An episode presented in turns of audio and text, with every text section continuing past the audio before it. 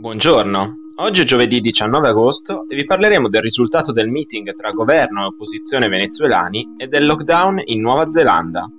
Questa è la nostra visione del mondo in 4 minuti. Sono arrivati a un buon risultato i meeting tra il governo del presidente del Venezuela Nicolás Maduro e l'opposizione riunita nella piattaforma unitaria. Le due parti hanno firmato un memorandum di intesa presso il Museo Nazionale di Antropologia di Città del Messico, dove si sono svolti gli incontri.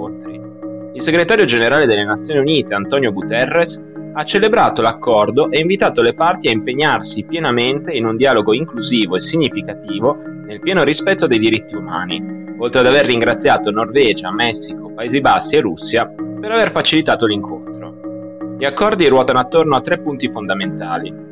Il primo è il riconoscimento delle legittime autorità del Venezuela nelle figure del Presidente del Parlamento Jorge Rodriguez, come rappresentante del governo, e del coordinatore dell'opposizione Gerardo Blaide. Seguono poi l'impegno a porre fine alle violenze da entrambe le parti e la richiesta alla comunità internazionale di revocare tutte le sanzioni in vigore in questo momento contro il Venezuela e i suoi rappresentanti.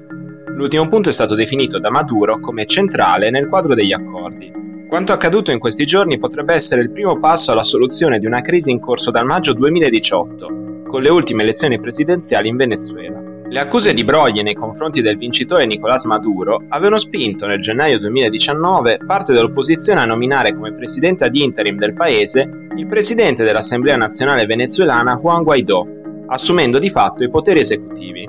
Negli ultimi anni Guaidó è stato riconosciuto come presidente legittimo, tra gli altri, da Stati Uniti, Gran Bretagna, Francia, Canada, Colombia, Brasile e Uruguay, mentre Maduro è stato sostenuto da Russia, Cina, Messico, Turchia e Cuba.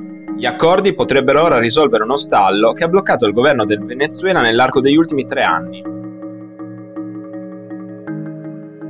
Dalla mezzanotte di ieri, in tutta la Nuova Zelanda, è entrato in vigore un lockdown. La decisione arriva dopo la scoperta, nei giorni scorsi, di un caso positivo di coronavirus a Auckland, la città più popolosa del paese. Si tratta del primo contagio negli ultimi sei mesi.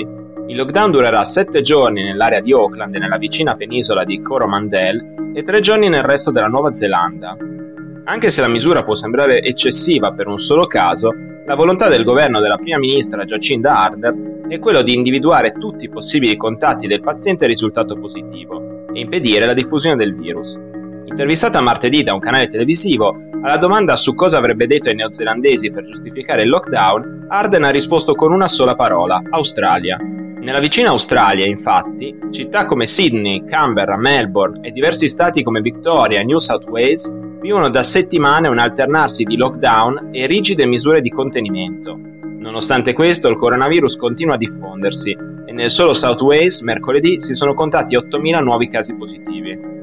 Nonostante alcune critiche, arrivate soprattutto dall'estero da esponenti di destra come l'ex campione della Brexit Nigel Farage, i 5 milioni di neozelandesi sostengono a larga maggioranza la decisione del governo di Ardern. Oltre alla crisi in corso in Australia, la fiducia è giustificata da una gestione della pandemia tra le migliori del pianeta, tanto che a febbraio l'80% dei neozelandesi la definiva almeno molto buona e il 59% addirittura eccellente. La scorsa settimana il governo di Wellington aveva anche annunciato che i confini della Nuova Zelanda rimarranno chiusi per i non residenti fino alla fine del 2021.